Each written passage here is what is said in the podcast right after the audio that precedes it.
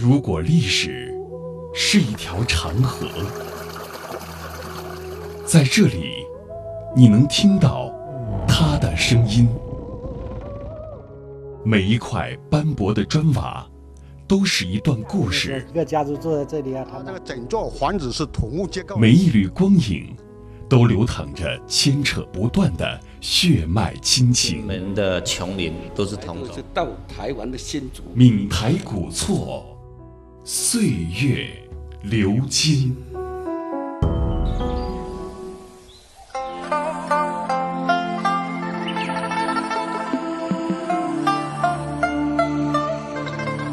珠山聚落是金门七大聚落之一，是典型的血缘聚落。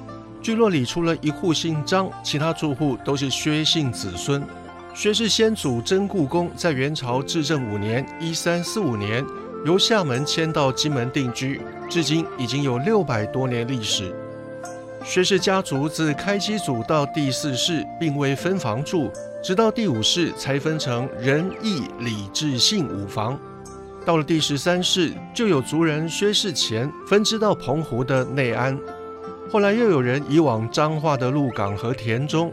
到十六世开始移往南洋发展，于清末年达到最巅峰时期。珠山乡人在海外事业有成者比比皆是，大量侨汇涌进珠山，源源不绝用于建设家乡，造就了珠山空前的繁荣。因此，珠山曾有“小上海”的美誉。当时金门流传着一句话：“有山仔都错，无山仔都富。”在金门传统建筑专家江博伟的带领下，我们走进珠山聚落，寻找不容错过的精彩。清丽的色彩是步入聚落的第一印象，古老砖墙的赭红与清晨潭水的沉绿相互辉映成一幕美好景象。这里是金门的呃珠山聚落哈，嗯，是典型的闽南的传统聚落。闽南的传统聚落是一个家族哈，他们共同住在一个地方，那么所形成的一个聚落哈。那么在建筑上面，呃，不管是宗祠庙或民宅，都有一个共同的特征，就是用红砖红瓦，那么以及花岗石，啊，里面用梁柱用木头呃来盖房子的一种。空间在东亚的建筑圈里面，除了闽南之外，其他地方就没有用红砖红瓦，哦，那么都是呃灰砖灰瓦或是黑砖黑瓦。那么我们可以说，闽南建筑的一个特征就是红砖红瓦。以前的传统建筑，呃，不像现在啊，去叫这个建材行送材料来，以前大多数就是就地取材。嗯，那么因此在这个地方能够找到什么材料，就以这个材料来盖房子。嗯，那在闽东，在马祖。呃，有大量大颗的花岗石，那么就用那个大块的花岗石来盖房子。嗯，在闽南这个地方有烧红砖红瓦，就用这个材料来盖房子。哦，是这样子啊。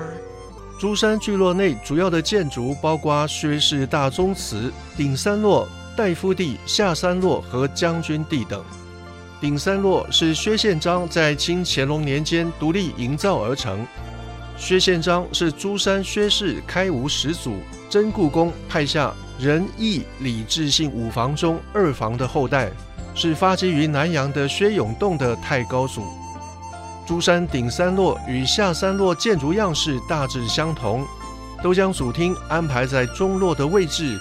于是从外观来看，整组建筑会呈现中央最高的山字形，借此来凸显主厅的重要。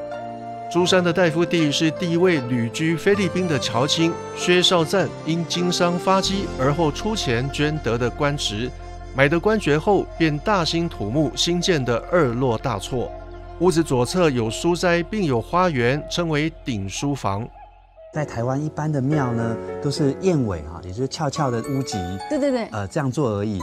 那在金门呢，这边的人相信庙的这个翘脊燕尾哈有煞气，嗯，因此外面要做一个八字形的墙壁把它挡在外面。那么这种我们称为八字规哈，规矩的规啊，就墙的意思。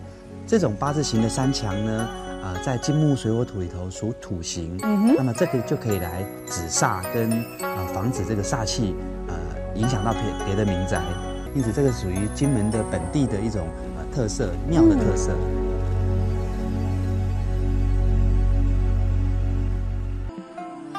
珠山有两座薛氏宗祠，右侧的大宗祠是奉祀开基族以下全村薛氏共有的宗祠，左侧的小宗祠是其支系的一部分。大宗祠的雕饰精美，小宗祠的形制简单，两者都是奉祀祖先的场所，也都是祈求后代子孙能够顶天立地、出类拔萃的祭祀场所。这边就是薛氏宗祠哦，主厝后面不能有房子呢，是要确保主厝呢在聚落的最高的地方，那么居高临下，那这样子呢，主厝就可以啊照顾全村了。那么当然主厝就是历代先祖这个奉祀他们的地方，因此它有这样的神圣性。来看一看哦，呃，传统建筑里面两根柱子叫做一个开间，所以你看这里有三开间，对不对？有一个、两个、三个，对不对？那么中间比较大。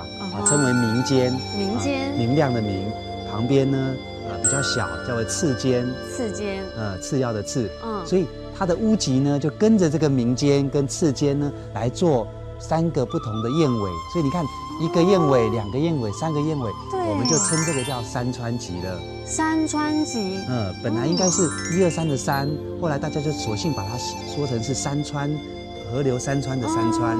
那么这个是传统建筑。呃，闽南式建筑的一个很重要的特征，那个就是龙影哈，啊，因为传统建筑是用木头盖的，嗯，那最怕什么？最怕失火。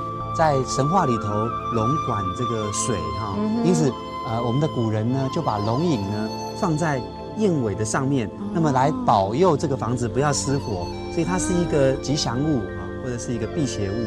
然后你看它的这个嘴巴哈朝外，那么尾巴翘得高高的朝内，嗯，那么。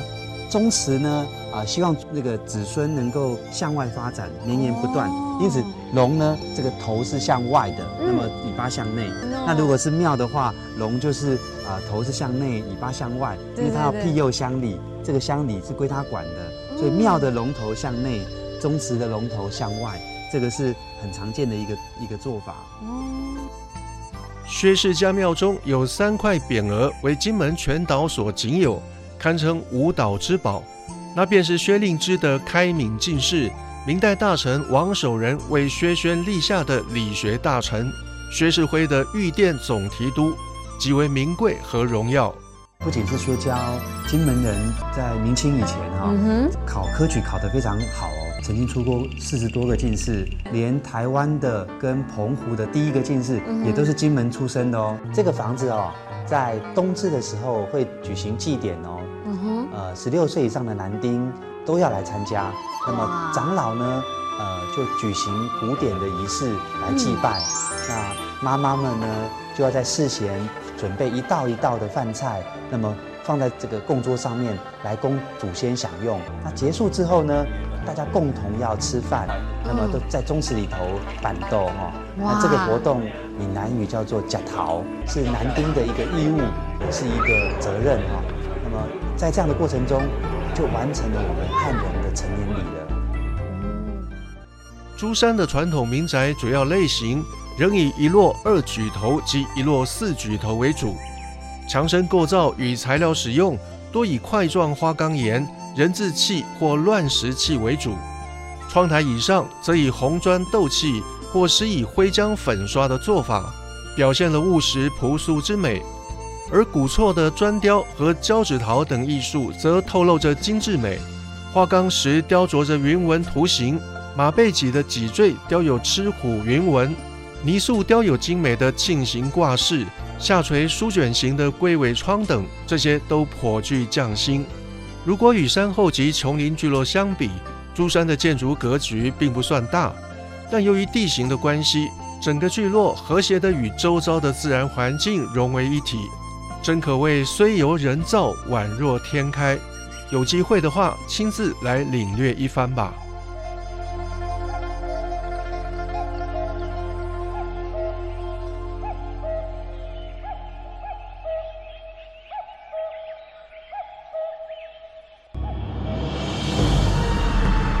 大型文化节目，听见非遗，闽台古厝，岁月流金，带您探寻。老房子里，割舍不断的两岸情缘。